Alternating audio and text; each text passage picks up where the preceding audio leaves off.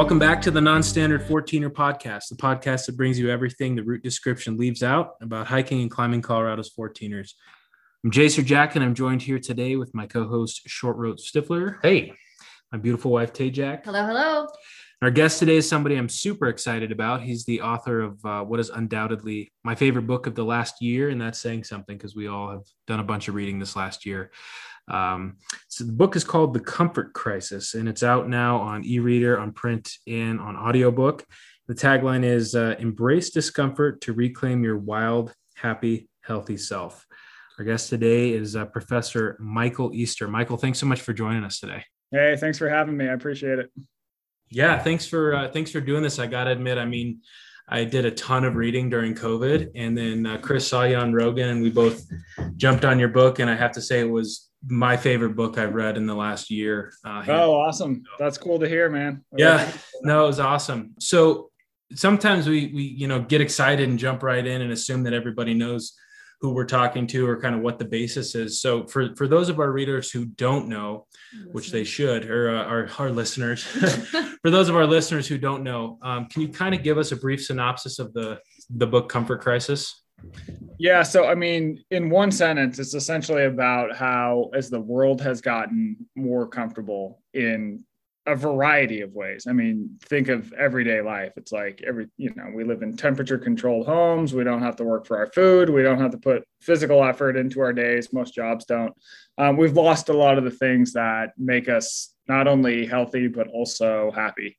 And so, to kind of expand on that more, I tell that story through this month long hunt that I did in the Arctic backcountry. And then from there, um, I traveled the globe looking at sort of different, I guess, experts, seekers, scientists, call them what you will, that are looking at this idea from a variety of lenses, everything ranging from you know, hunger to boredom to physical activity, all these discomforts that we've essentially engineered out of our lives that that used to be um, that used to essentially sort of keep us alive, more or less. So the the basis of the book, which I loved, is it, it is kind of a, a reporting piece, but also, I mean, it reads like a novel. So it's a nonfiction that is as fun to read as a as a fiction, and you tell a great story of a was it 33 day hunt or 35 day hunt? Yeah, 33 total. Um, and and and as you do that, I love that you're kind of flashing forward or or flashing I guess it is forward because you did all the reporting after, correct? Yeah. To, to all the reporting on this. So I'd love to kind of hone in on the hunt itself. Uh, and then we can kind of you know break it into little pieces. Um, so, what was the biggest lesson for you that you learned personally? I mean, you talk about screen time, you talk about the rucking, you talk about hunting. Um, for you personally, I, I imagine you take away pieces of each. Was there one that was really particularly impactful for you? You know, I think for me, I learned a lot, but I think for me, like the realization was how much things have changed for humans, especially in the last hundred years. Um, so I'll tell you a story when I'm like, so to get to where we were um, for the hunt, I had to take, I think it was like five or six different flights. All right. So, but the first one is from Vegas to Seattle, and flying sucks right? 737, 747. It sucks. You're in this like little crappy seat. The seat in front of you, like the screen has crappy movies. The coffee sucks. You're cramped. It's too hot. Like flying is, it's hell, right? but after I go into the Arctic and I like everything I do takes effort, right? We we don't like if I want hot water for crappy instant coffee, I have to hike a mile down to a stream to get it and hike it back up there's also grizzlies by the screen, right? By the stream, right? If I want to sit down, it's like ass to ground and the ground is freezing. Just everything is difficult and challenging. And so then when I have to take that flight from Seattle back to Vegas, like, what do you think I think of that plane? Right? It's like, oh my God, this is amazing. Right? Like I'm sitting down in a chair that's soft. I haven't done that in a month. The coffee is warm. I didn't have to work again. right if I, you know, when I need to go to the bathroom, I can just walk in there and hit this thing and like hot water comes out of my hands. Like it's warm in the plane. Like it's freaking amazing. So I think the point I'm trying to make is that we, I think, take for granted just like how damn good we have it in the grand scheme of time and space. And I don't know, maybe there's some people out there that just get this, you know, and they're just like totally enlightened. I was not one of those people before I went up there, but by doing, by spending all that time up there, I think I came back with a newfound appreciation and gratitude for just like how amazing modern life is, to be honest. And, and on a much smaller scale, when we go out, I mean, we you, you talk about that. Uh, is it twenty five and three rule? Twenty five and yeah, yeah, twenty five and three rule. You can yeah. kind of get a condensed version of that thirty days. And for most of our listeners, kind of in the in the 14er and, and mountain sphere, three days is a pretty good outing for a peak. And so that's kind of what we're used to. And we actually just had one last week. So can you kind of speak to that a little bit more? The twenty five and three rule. yes. Yeah. So when I was when when I was up in uh, the Arctic, you know, like I said, everything is hard and super cold. There's really gnarly weather, and so I think that you know you would think that I was really just like stressed out and on edge the whole time. But the opposite was totally true. Mm. It's like, of course, when there's like moments that are j- dangerous, I get stressed out, but it's like this acute spike and then it goes back down to low. Like overall, I was just the calmest I'd ever been. Mm.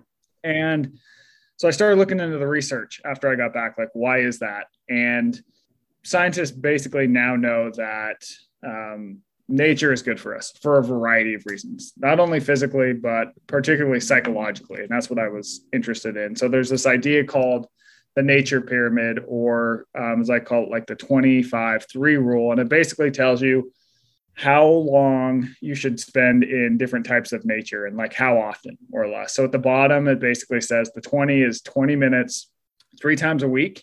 And that's the type of nature you can find anywhere, like in a park. And that's associated with a lot less stress and more focus. Then five is hours you should spend a month in more sort of like country nature. This is like state park type stuff, you know, a little more wild, but definitely not anything crazy like backcountry or whatever. Um, and that's associated with uh, lower rates of depression and more happiness. And then at the top, there's this idea called the three day effect. And this is like after three days uh, in the backcountry, you do this once a year.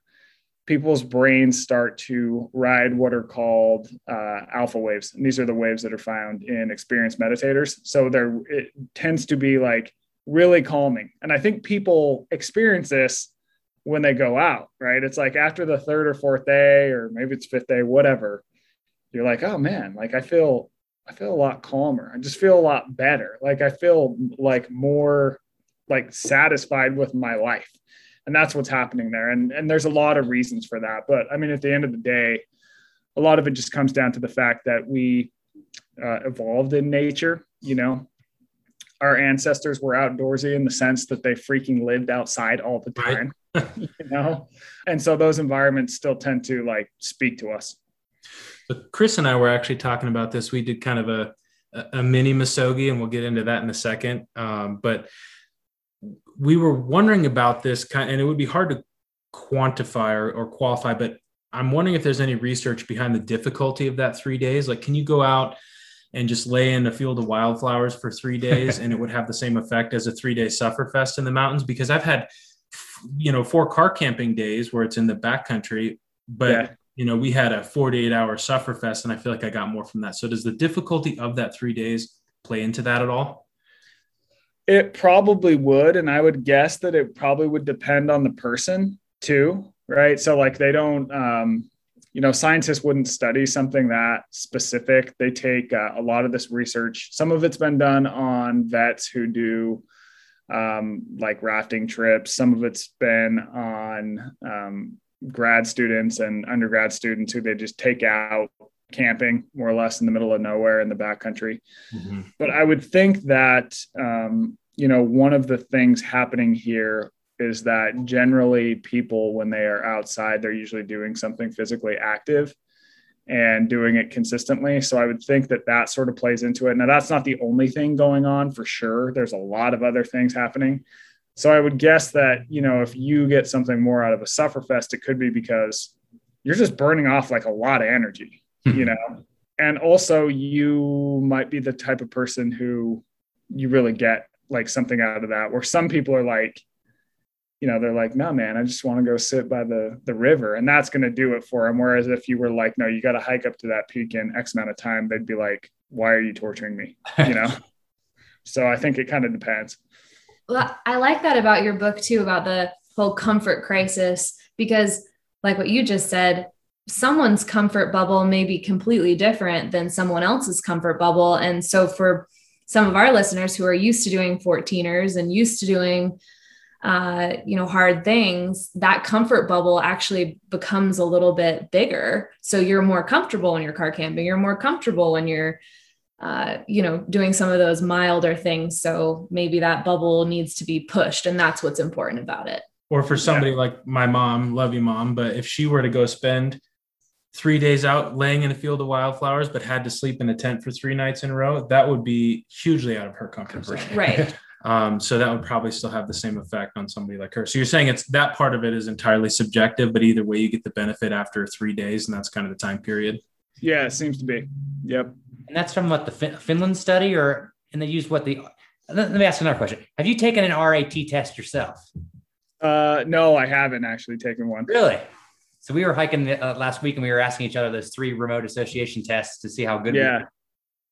Can you explain, explain, how they measure creativity and basically measure why people are more creative after days in, in nature? Yeah. What? Say that again. Can you can you explain the RAT test? Oh yeah, they, they basically um, it's a it's a basic create test of creativity. So they it's just a, it's remote association test. So it's sort of figuring out like can you come up with creative ideas more or less. And what they found is that after three days, creativity rises too. So they tested people. This was a study on, I think, people who were in outward bound. And they tested half the group like at the trailhead. So theoretically, they would have like, you know, been bussed in and they would have been on their phone the whole time in the bus. And they give them this RAT test. And then they um, test another group after three days in the wild. And the group who had been spent three days in nature did 50% better, which is pretty significant. So we and- had a small study last week. We had I asked Jace the remote association test was dust, fish, and cereal. And you yeah. got the, the, the, the, the combination. And we didn't, he, he got it on the second day. Yeah. So it kind of spoke to maybe, maybe he just thought for a while, but maybe he was more creative on the second day and, and on nature. nature. It, it's hard to do a controlled test like out of our cell phone as we're hiking, but it, we seem to be able to get the more difficult level ones on day three of this hike, which I'm like, makes total sense. Like this book is yeah coming to life on this hike. It was pretty cool. Yeah, yeah, it's pretty, uh, and it, it's definitely like a tricky test. Like the three words and trying to figure out the common denominator is definitely tricky. yeah.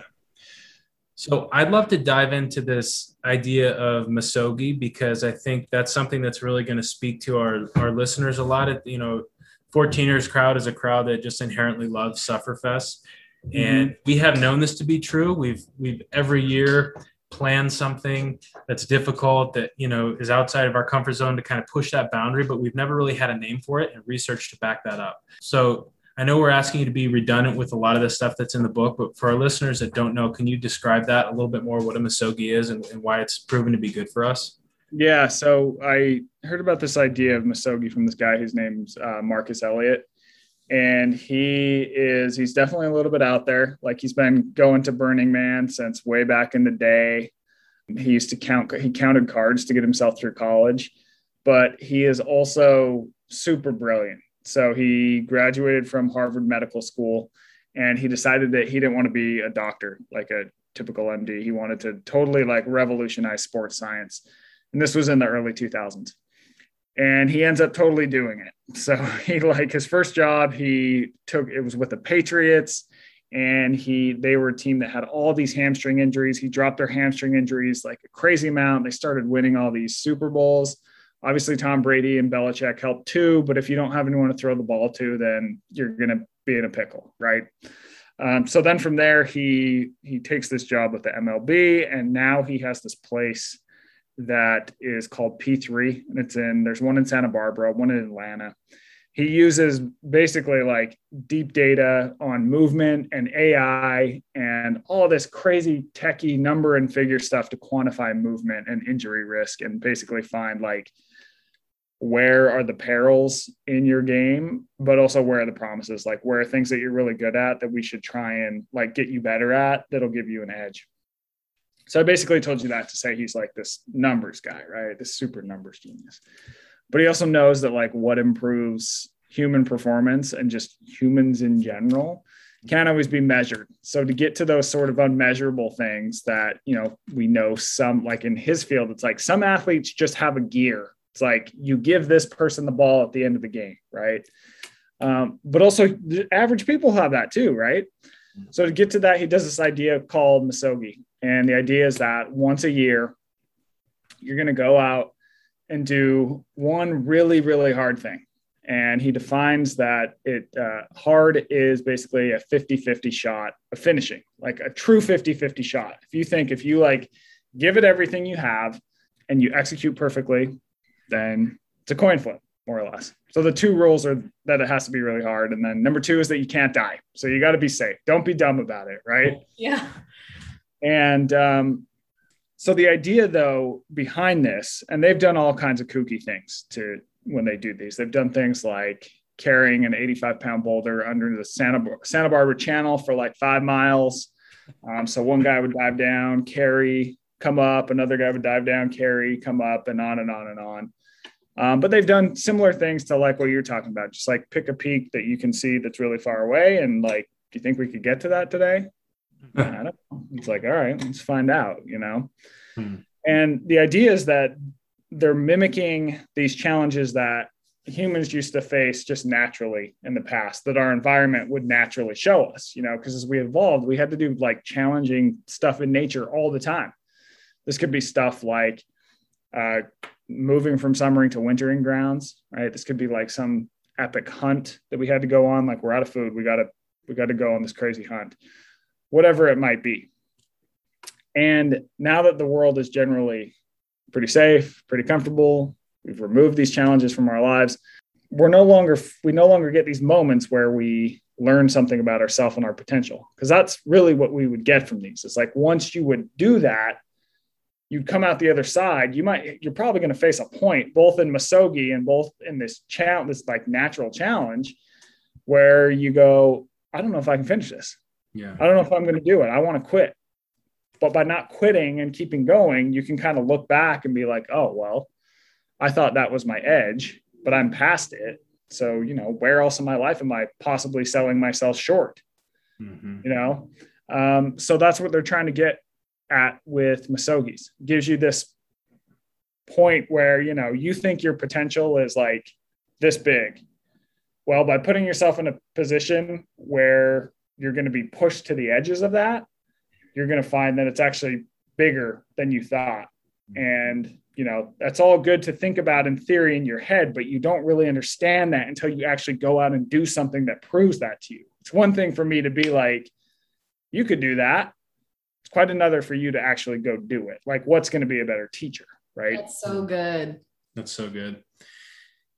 And that it's when you come back from a trip where you've done something like that, like you said, it's not numbers based. It's really, really hard to quantify, but you yeah. know in your heart that something's different. People, you know, how, how was that trip? It was really, really good.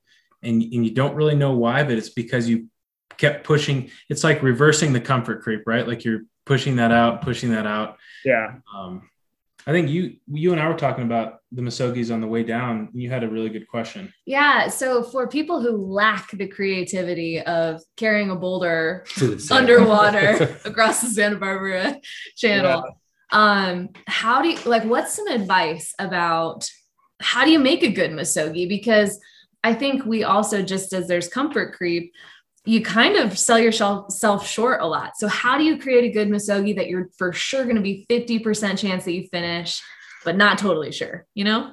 Yeah. So yeah, that like two of the guidelines are that it should be kind of quirky. And the reason for that is because you can't compare it to other people. Cause a lot of times, you know, people will do stuff for the FKT on Strava and or Instagram. yeah, or Instagram. Yeah it's totally fine. But now you're not really doing this for you. You're doing it for other people, right? And your perception by other people. So you really want this to be like for you. So picking something quirky allows it to be you, you just can't like compare to artificial metrics, right? It's like there's not any setting on Strava to be like, how long did it take for these people to carry this boulder underwater, right? Like, you know, I've actually been frustrated with that, even just with rucking, that there's not a setting on Strava to put how heavy your ruck was. Yeah. Like I promise this wasn't just a hike. Like I had a 30 pound ruck and I'm still like fighting that kind of pride yeah, a little bit. You are the attaboy. Like I need that too. I'm yeah. like, oh, it's yeah. 20 pound ruck. I promise this wasn't just a three mile hike that took me, you know, right. forever to complete. Yeah, exactly. It's like you got to build an algorithm, you jerks. Um, so I hope you're listening. Yeah, and then so the other point is that you also don't, you know, blast about it on Instagram or whatever, because again, it's for you. So when I think about like making one, it's like and finding that 50%, it's like what actually makes you like afraid? where you're like, hmm, hmm I don't, um, I don't know. So, for example, um, like I hate the water. I grew up in a desert. I live in a desert now. I hate the water. The idea that like doing something in water that scares the shit out of me. Hmm. That probably means I should do a misogi in the water. nice. Right? Okay, I love that. I think that's great. Yeah. So if like you I don't know, like you guys have a 14er podcast. You guys probably know that land pretty well, probably decent at hiking. What do you suck at? What's something that's just going to be totally like you're going to have to figure out your shit as you go? You that's know? great advice. I, I love that. And I think that's particularly relevant for the Colorado crowd where you have so many elite athletes here and so many people that are looking for exceptionalism and to be the first at this or that or the fastest and to just go out and suffer for the sake of suffering and have no, you know, really nothing to show for it except for what's what's in here and what's yeah. yours is is huge. Because I think people here are really okay with the Sufferfest, but it's like we've said for Instagram. So I think that piece, especially for our audience, is particularly relevant. Because um, I don't even know that I could say that what we did was a, a mini Misogi because I posted about it. So there goes that out the window. So we'll have to redo it. well, and even like one of my friends from high school texted me and he was like, Hey, I read your book. I want to do a Misogi. And he goes, would, camping alone be a Misogi? And I'm like, that scare the shit out of you? And he's like, dude, totally scares the shit out of me. There's animals in the woods. I'm like, all right, man. Sounds like that might be a Misogi for you. Huh, so here's another question for Misogis. Can you do it with somebody else? Or does it yeah. Yeah, totally. Okay. You do it with yeah. You have to be careful that you're kind of relatively about the same level. Like you couldn't um like for example you know i couldn't do a running one with some ace ultra marathoner because like i just our levels of 50% are way off you know? I was just going to say that is true for some of the people that i hike with where yeah. I'm it might violate rule number two where i might die. Yeah. Yeah exactly. Don't want to break rule number two. We can't participate on your misogis. Right yeah. And maybe you would help me not die on my own Misogi. There you go. Maybe. Perfect. But this is the same discussion of like the different people's bubbles, different people's edges. You say in the book it's a moving target. So you need to kind of tailor your Misogi to like I think you said like if, if you can run five miles, well then maybe it's a Misogi if you run a 20 mile race. But if you're already running 20 miles, a 20 mile race is not a Misogi for you. Right. Yes. Yeah. So this is like um so I think this is where you, it's also something you're not like training for it a ton. It's like when people today decide they're going to go do something hard, like let's say I'm an average person and I'm like, I'm going to run a ultra marathon of 50 miles.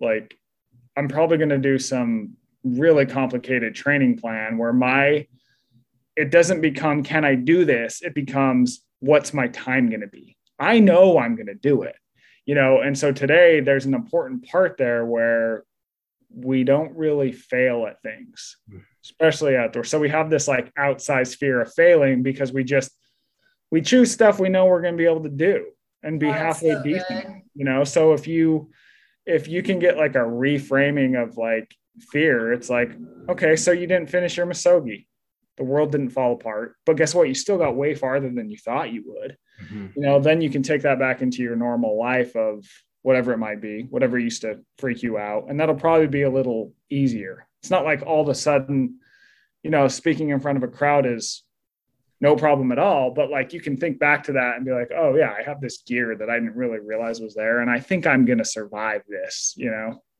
So the benefits of the Misogi don't come in the completion. Like if you have a 50-50 shot of completing, it's not a 50-50 shot that you'll get the benefits out of it. Like 100% certainty if you give it your all, you're getting the benefits out of it. Oh yeah, for sure. Yeah, and I mean, if you like let's say you started doing Misogis annually, if you completed every one, that tells me that you are not doing the 50-50. Yeah, it's yeah. not a Misogi. Yeah. Should be roughly every other year, so to speak. Yeah, about every other year. Yeah. If you Google Misogi, though, you don't get your definition. You get like Google images of people in waterfalls.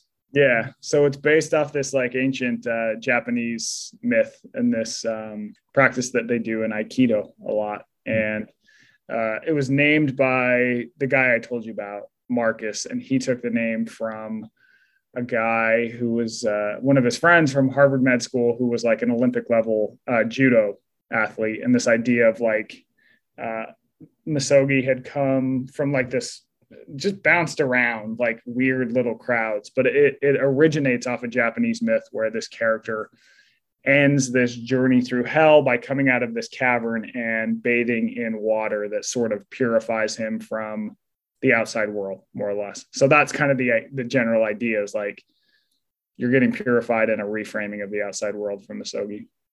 And so, do you plan a Misogi every year now? Uh, I do, yeah.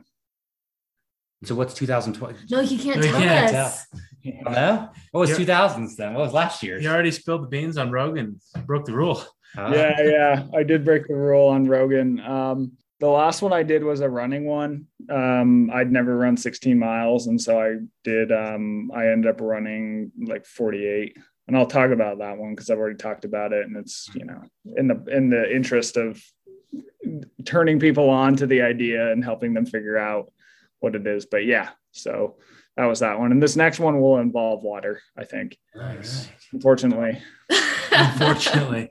So yeah. back to the hunt. Would you say the the 33 days of the hunt itself was was a Misogi or was the Misogi not to give away the end, but kind of that final piece, or where does that work into your hunt?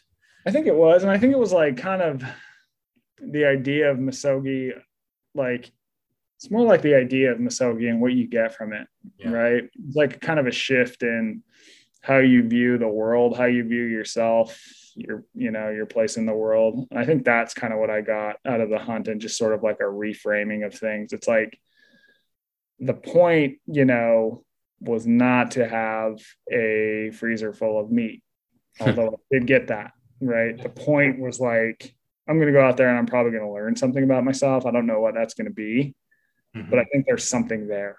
Right. and I want to like explore that thing and see what that is. Totally. Did you have like a watershed moment? Like you can nail what day of the 33 day trip that you really kind of felt you changed? Um, I think it was kind of like a gradual shift. I mean, it, it was interesting because when I first got up there, I'm like looking at my, you know, my watch I had up there with the date and just thinking like, holy crap, that thing's going to turn 33 times. Like, what the hell have I got myself into? And then sort of my mindset started to change after a certain point where I'm like, I'm not necessarily like looking forward to just coming home. You know, it was like I wanted to be out there and I really enjoyed it. And it was like one of those where like I missed um, I mean, I miss my wife, I miss my dogs, and I look forward to seeing them. But at the same time, it wasn't like I just want to get home. It was like, man, I could stay out here forever, especially if you just sent the wife and dogs up here, you know? Mm-hmm. so that was kind of like an interesting shift. And I imagine that wasn't on like day three. Like that probably took some time because oh, yeah. first night, or maybe it was the first night or early in the trip when you had that storm running, your teepee, teepee was about to fly away. And I'm like, man, I'd like call for the airplane then. Like, I think I'm pretty tough, but I bet you were feeling the same. So, how far into that did you go from, man, I want to quit to, okay, this is bliss, bring my wife and dog up here and let's live up here? I don't know. That's a good question. At least a week, probably like two weeks, I would say. Yeah. Hmm. And um, yeah, but like, and it's it's interesting that that that happened so early on the trip with like almost losing the like our shelter in the wind and that being such a gnarly night. Because then all of a sudden it was like, well, we survived that. Mm. What else we got? you know, like all of a sudden it's not quite as bad. And we had, I mean, there was definitely days that were like super gnarly. Like one was probably below, I think it was negative 20 with the wind chill. And we woke up and our and our boots were like, I mean, when I say frozen, I mean like a rock, like frozen, like a like it took 10 minutes to get our boots on, and then we had to like trudge out ac- across this, like we had to river crossing. Um, we had to trudge like through this swamp, and it just kept getting colder. You know, luckily, I mean, I'm glad that I invested heavily in boots. Let's just say that. But um, I mean, we got pretty far from camp, and like I remember having this moment hiking back where I'm like, oh my God, I'm so exhausted. Like, I just want to like stop. And, you know, you can do that in most things. I mean, like, even if I'm like on a hike in Vegas in the desert, if I'm just like, I'm going to stop, I can pull out my phone and I can call the fire department. Now, that'll be a huge pain in their ass and I'll have a bill. Right. But I can do that. right. Uh, whereas out there, it was like, oh, if I don't keep putting one foot in front of the other, I'm going to freeze to death. I will die. Yeah. Wow. And so I think that was like a weird kind of, you know, messed with my head a little bit. But at the same time, it's like we get back and I don't know, you kind of learn something about yourself. Hmm. Wow. So is that now your new uh, threshold or bar, so to speak? Or do you think if you went back and did the same thing, you would experience those same discomforts? Or would you be like Donnie, who was just hardened and gung ho the whole time? I don't think well, I wouldn't be Donnie, but I would be closer to him than I was when I the last trip, I think okay. for sure. Because you learn a lot. And it's even like, you know, even going um, I usually do like an annual uh, backpacking trip with some of my friends from home. I grew up in Utah, so we'll go up like to the Wind Rivers in Wyoming or just wherever. And they're great dudes. But having come back from Alaska, it's like you realize people overthink and overplan and overpack and over everything on these types of things. It's like, guys, let's just go into the woods, bring enough food that you won't die. Like we don't need 70, we we all don't need all this like stuff, you know, to go up there. So it's kind of like reframed that like we're gonna be fine. We don't need 25 gallons of grizzly bear mace, I promise. Or uh, then there's Donnie who just goes out with a wool sweater and a rifle and a teepee. Like he's he, yeah, dude. He's kind of on the extreme. yeah, he's hysterical. Um, great guy to go up there with though, because I mean he's kind of seen it all. So if you know if I was with someone who was freaking out, I might be like, oh, you know, maybe I should be freaking out right now. But he's just like, eh, whatever, you know, like he's just no care at all about bears and that kind of stuff. He's just like, yeah, they, there's, you know, they're not going to charge three of us. They're just not going to, you know, maybe. Just- all right. yeah. Do you use like what you've learned when you're writing? Like if, if, if you learn that creativity gets better as your three days in, in, in nature or meditating, do you use those same techniques when you're trying to write yourself now? Yeah, I mean, I definitely use the idea of boredom. Um, so in the book, I write about how boredom, you know, it's this evolutionary discomfort that basically just told us to do something. That whatever we were doing with our time, the return on investment had worn worn thin, and but nowadays it's like we have all these devices that sort of hijack that, and we kind of default to whatever the easiest thing is. It's like immediately when people feel any sort of discomfort or boredom, there's an easy way out. And it's like a phone, it's a TV, it's whatever. But we also know that times where you're bored um, can boost creativity and also just give your brain a rest. So, you know, having known that, I now oh i used to walk a lot um, i take just like long walks but i would often take um, a podcast i love podcasts still listen to them all the time obviously but um, I now like 20 minutes a day will just go for a walk, totally disconnected, hmm. and use it as time to like think. And even when I do, um, when I do write, I sort of have time to do it every morning when it's like totally silent. I wake up pretty early, totally silent. Um, I don't have music on or anything. It's just like silent. I'm totally alone except for my dog, and he just lays there, doesn't do anything. Um, and that's been, I mean, that's sort of like my creative window of the day because I know nothing's usually usually. I mean, the dog wakes me up at like 4:30 in the morning, so by like seven something, I've gotten like three hours in, and that's kind of like the the money period. So. That's when you write in the morning. Yeah, yeah. Can, can you tell if like if you're on your phone too much, like you can't, you don't, you're kind of creatively blocked or you're anxious versus days where you kind of get in nature and get away from all that clutter? Oh, for sure. yeah. Feel I think it's like really the pace that you, you notice like you're you've got this pace. It's like you get tight and like mm-hmm. things are just happening quick and you're like always whatever. I mean, I struggled with that a little bit when the book came out because like I was on some like relatively big podcasts and like people reach out to say really great things, which is amazing. You know, it's like, but at the same time, I look at my screen time and I'm like, holy shit. Hmm. Well, I'm a damn hypocrite, you know. But it's but my wife was also like, you're going to be on your phone a lot for when the book comes out, but it's eventually going to, you know, subside.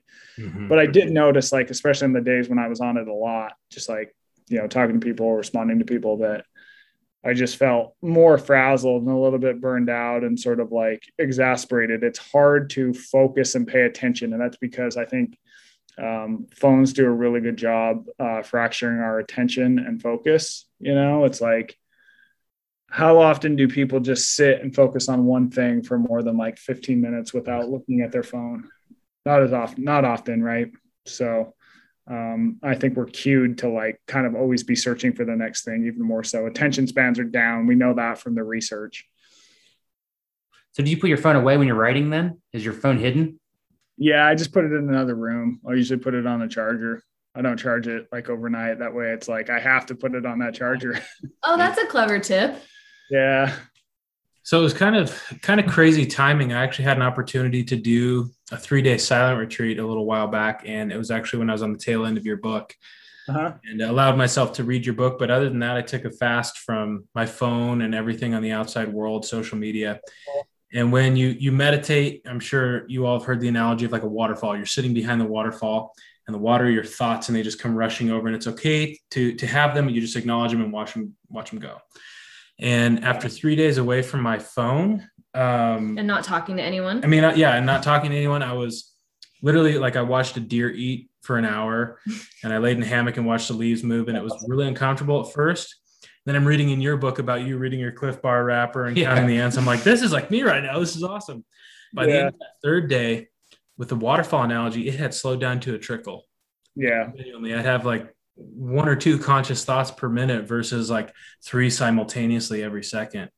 You know, it was a, attributed to a lot of different things, but I think a huge part of that was the time away from my phone. Yeah. Yeah, I think so too. I mean, I think that electronics and just general, I think the way that we now live is just really sped up compared to what it used to be, you mm-hmm. know? And I was talking about this with a friend who um, who's in the book. He's the guy who did all my like kind of fitness program programming to get me as close to ready as I could have been for Alaska. And he just talked about, you know, we were both talking about how there is with something like email or text, there's an expectation that you will respond within a certain time period. And it, you put like pressure on yourself, like, oh, I have to respond to this now because if I don't, the person will see me a certain way or something or whatever. You know what I mean? So I think that there's like email comes in, you're like, oh, gotta jump. Yeah. Text comes in, oh shit, gotta respond, you know. But I think that really to fix that, we're gonna need like a complete societal shift yeah. where it's like the expectation changes that yeah, I'll respond within like a week. Mm-hmm. You know. Wow.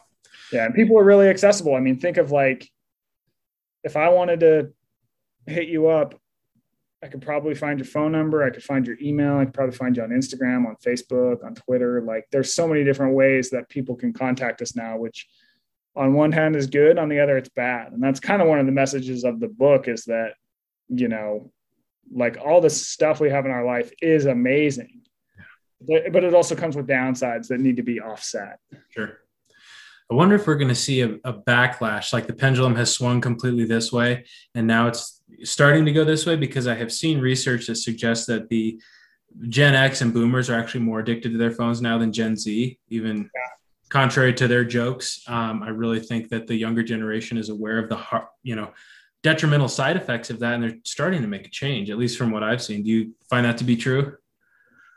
I think you. I think you totally will. I think that. Um, you know what's interesting is like thinking back to something like television. So when television gets really goes at scale in the 50s, it almost happened like uh, smartphones did, where I think probably going to get the specific years wrong, so bear with me. But I think in 1950, one in every 10 households had a television. Hmm. By the end of the decade, nine in 10 had, had a TV. So we adopted this thing fast. We went from zero hours of television in the 40s to people watched an average of like six hours of television a day at the by the end of the 50s. So a lot like smartphones, right? It's like all of a sudden no one really has an iPhone. Then all of a sudden every single person has an iPhone and we all spend a ton of time on it. Yeah. What you saw happen is people started, especially with the programming around television, it was all just kind of horseshit. It was like junk food for the mind, kind of like what we have on our cell phones now. Mm-hmm. And people started to rebel against this. So think of the 60s generation, right? People rebel against like corporatism. And so what happened? Did people stop watching TV? No. What happened is that TV stations and TV programmers, they're smart. They realized they were losing viewers. So what, what happened? We got smart shows. We got things like 60 Minutes. We got things like MASH. We got things that um, were more like cultural TV shows. So really, TV just adapted and we watched it about the same amount of time with it. So I could potentially see that happen too, hmm. where all of a sudden smartphone, you know, like app makers are going, oh, people want to slow down. Well, how about we invent an app where you, I don't know, you meditate with it we'll call it calm. Yeah, right? That is a really good point. Or yeah, with the advent of all the like the screen time thing wasn't always a notification on the Apple, the iOS, but now I get something every Sunday that shows me my screen time. You know. Yeah. And that's- so, I mean, I'm not saying that that's a bad thing because, like, I would argue it probably, I would think pretty I feel pretty strongly like someone will be better off if they spend less time on Twitter and more on an app like Calm. Mm. So maybe that is a good thing. At the same time, it's still a lot of time on our phones. Sure. I've often thought that it would be nice to go back to house phones. Oh, yeah. So that when you're home, you can be reached. Um, but when you're at work or when you're hiking with your spouse or when you're out walking the dog, like not everybody can get a hold of you at every second of every day. Yeah, I know. And I remember being a kid and you know, I was part of the generation that had house phones and you yep. weren't around, you weren't around. Yeah. Yeah, totally. I even have had that in the mountains where like my mom, because she's so worried about me and what we do, got me an inReach for Christmas one year. Yeah, now she expects me to touch base. Love you, mom. Again, every time we're back at camp when I'm on the summit, like, and that's that's good, but it kind of defeats the purpose of being off the grid, and that's an important safety measure. But that kind of that's why you go out a little bit to to unplug. So yeah, I'm with you. Yeah, like I had one of those. Uh, we had one of those things up there, um, but really just used it for you know if we needed to communicate with the pilot, whatever. So going back to the, the what the 20 minutes, five hours, three days. You don't get that benefit though if you're with your phone, right? Don't you write in the book that? Yeah, you don't. You don't. Um, I always forget to say that. yeah, it all gets canceled out. So you're on your phone because your attention is not on nature. You're not really taking in nature. You're taking in whatever it is, cat videos, you know. This might be a little nitpicky, but inevitably we'll get questions about this. So, what if you're in airplane mode and using your iPhone for photos and for a downloaded map on Gaia or something? Yeah, so that that's one where I had one researcher say that even photos are bad, but um, that's one where I'm like, you know, take photos. Like photos are fine. I think it's more just like, you know, how much are we gonna like? Yeah, like I'm not too worried about photos. Um, I'm also not too worried about someone using it to not get lost and die. you know, like it's like the principle of what you're doing, kind of. Yeah, because I mean, theoretically, you could just take a. I think that really the trick though is that if you have a phone and you're going to use it as a as a camera, like the pole will probably be there to like, oh, I'm just gonna take it out of airplane mode. So I think you got to be safe there. And I mean, I guess you could just use like a an inReach and like a traditional i don't a, a, normal camera you know I, I assume they still sell those but um yeah I, I have heard that there's some downsides at the same time like for example when i go running out in the desert i always take my phone and i do keep it in airplane mode because it's like you know, if I were to break a leg or something, I want to be able to call for safety, but I just don't really, you know, and I'll take some photos with it in airplane mode. I'm not too worried. So I know we're uh, running low on time, but I'd be remiss if I didn't kind of broach the topic of rucking. Uh, mm-hmm. because after reading your book, you make such a compelling case that as a group, I think we've spent a collective thousand dollars on GoRuck.com. Uh, I hope you're getting some not, kickback. Yeah, not that we don't get enough time with heavy backpacks as it is, but um, we're like, man, this like totally makes sense. And um, yeah. So, so can you give our listeners the Reader's Digest version why rucking is so awesome? Yeah. So, uh, um, I actually sold. So my wife, I've uh, worked at Men's Health for a long time, and so always doing weird exercise stuff. And my wife makes fun of me for it, and I actually sold her on rucking. So nice. That is, my, that is the great accomplishment of my life. Um, so the yeah, so rucking. If you look at the human body and why it's built the way it is, um, it's to it's for two things so the first thing is that we are really good at running long distances relatively slowly in the heat. So humans are pretty athletically pathetic compared to other animals. We are slow. We don't run fast. Um, we also can't really like juke that quickly. Um, we're not that strong. So an example of this is like I don't know, take my dog. It's uh I have two dogs. One of them's like half pit bull. I can never I could never beat her in a foot race. She will always out juke me. I could not try and grab her. And if we are playing tug of war, I mean, she can kick my ass and she's like 55 pounds. Okay. So humans are like whatever, but we are really good at running long distances in the heat. And so, for example, if I were to take her for a run out in the desert on a hot day, she's going to be down and out in like a mile and I'll be like, see you later. Right. That's how all other four legged animals are. So we would use this to our advantage uh, as we evolved. We'd use it for hunting. We would do this thing called persistence hunting where we run down animals slowly but surely over miles and miles. Eventually, the animal would topple over from heat exhaustion and we would spear it. And then this is the second thing we're good at is that we would carry it back to camp. All right, so we would butcher it and we would carry it. We're the only animals that can carry weight an appreciable distance, heavy weights an appreciable distance. Every other animal has to um, grab like stuff with its mouth, and that like you know, like a puma can maybe pull a, pull prey up into a tree, but they're not like carrying it across miles. And so that's this is why we're built the way we are. It's why we um, can we have sweat glands everywhere. Why we have like these long two legs and big butt muscles. Why we can like um, air gets cooled before it hits our lungs by our noses, uh, etc. So I go to Harvard, and the anthropologist who basically discovered that um, distance running was, was one of our sort of killer apps. Um, I met with him, and I met with him because I wanted to talk to him about the caring part because there isn't a ton of research around it, but I kind of had this epiphany as I was like carrying the caribou back to camp. Like, oh, if you like get the animal, you got to carry this damn thing. And how did that, you know, shape us? And it's it's definitely equally, if not more important. It's probably like the main thing that we did as we evolved because running was really reserved for these hunts. But like, especially when you think of uh, the physical activity that women did a lot of it was gathering, which you go out a far distance and you're like gathering like tubers and all this stuff, and then you got to haul it back to camp. And the Harvard guys think that the activities that we involve to evolve to do tend to give us a unique benefit. Like they're uniquely good for us, you know? And a lot of people still run. Like running is a popular thing that people do for exercise, but it's like how many people just carry heavy stuff as a workout? You know, not many.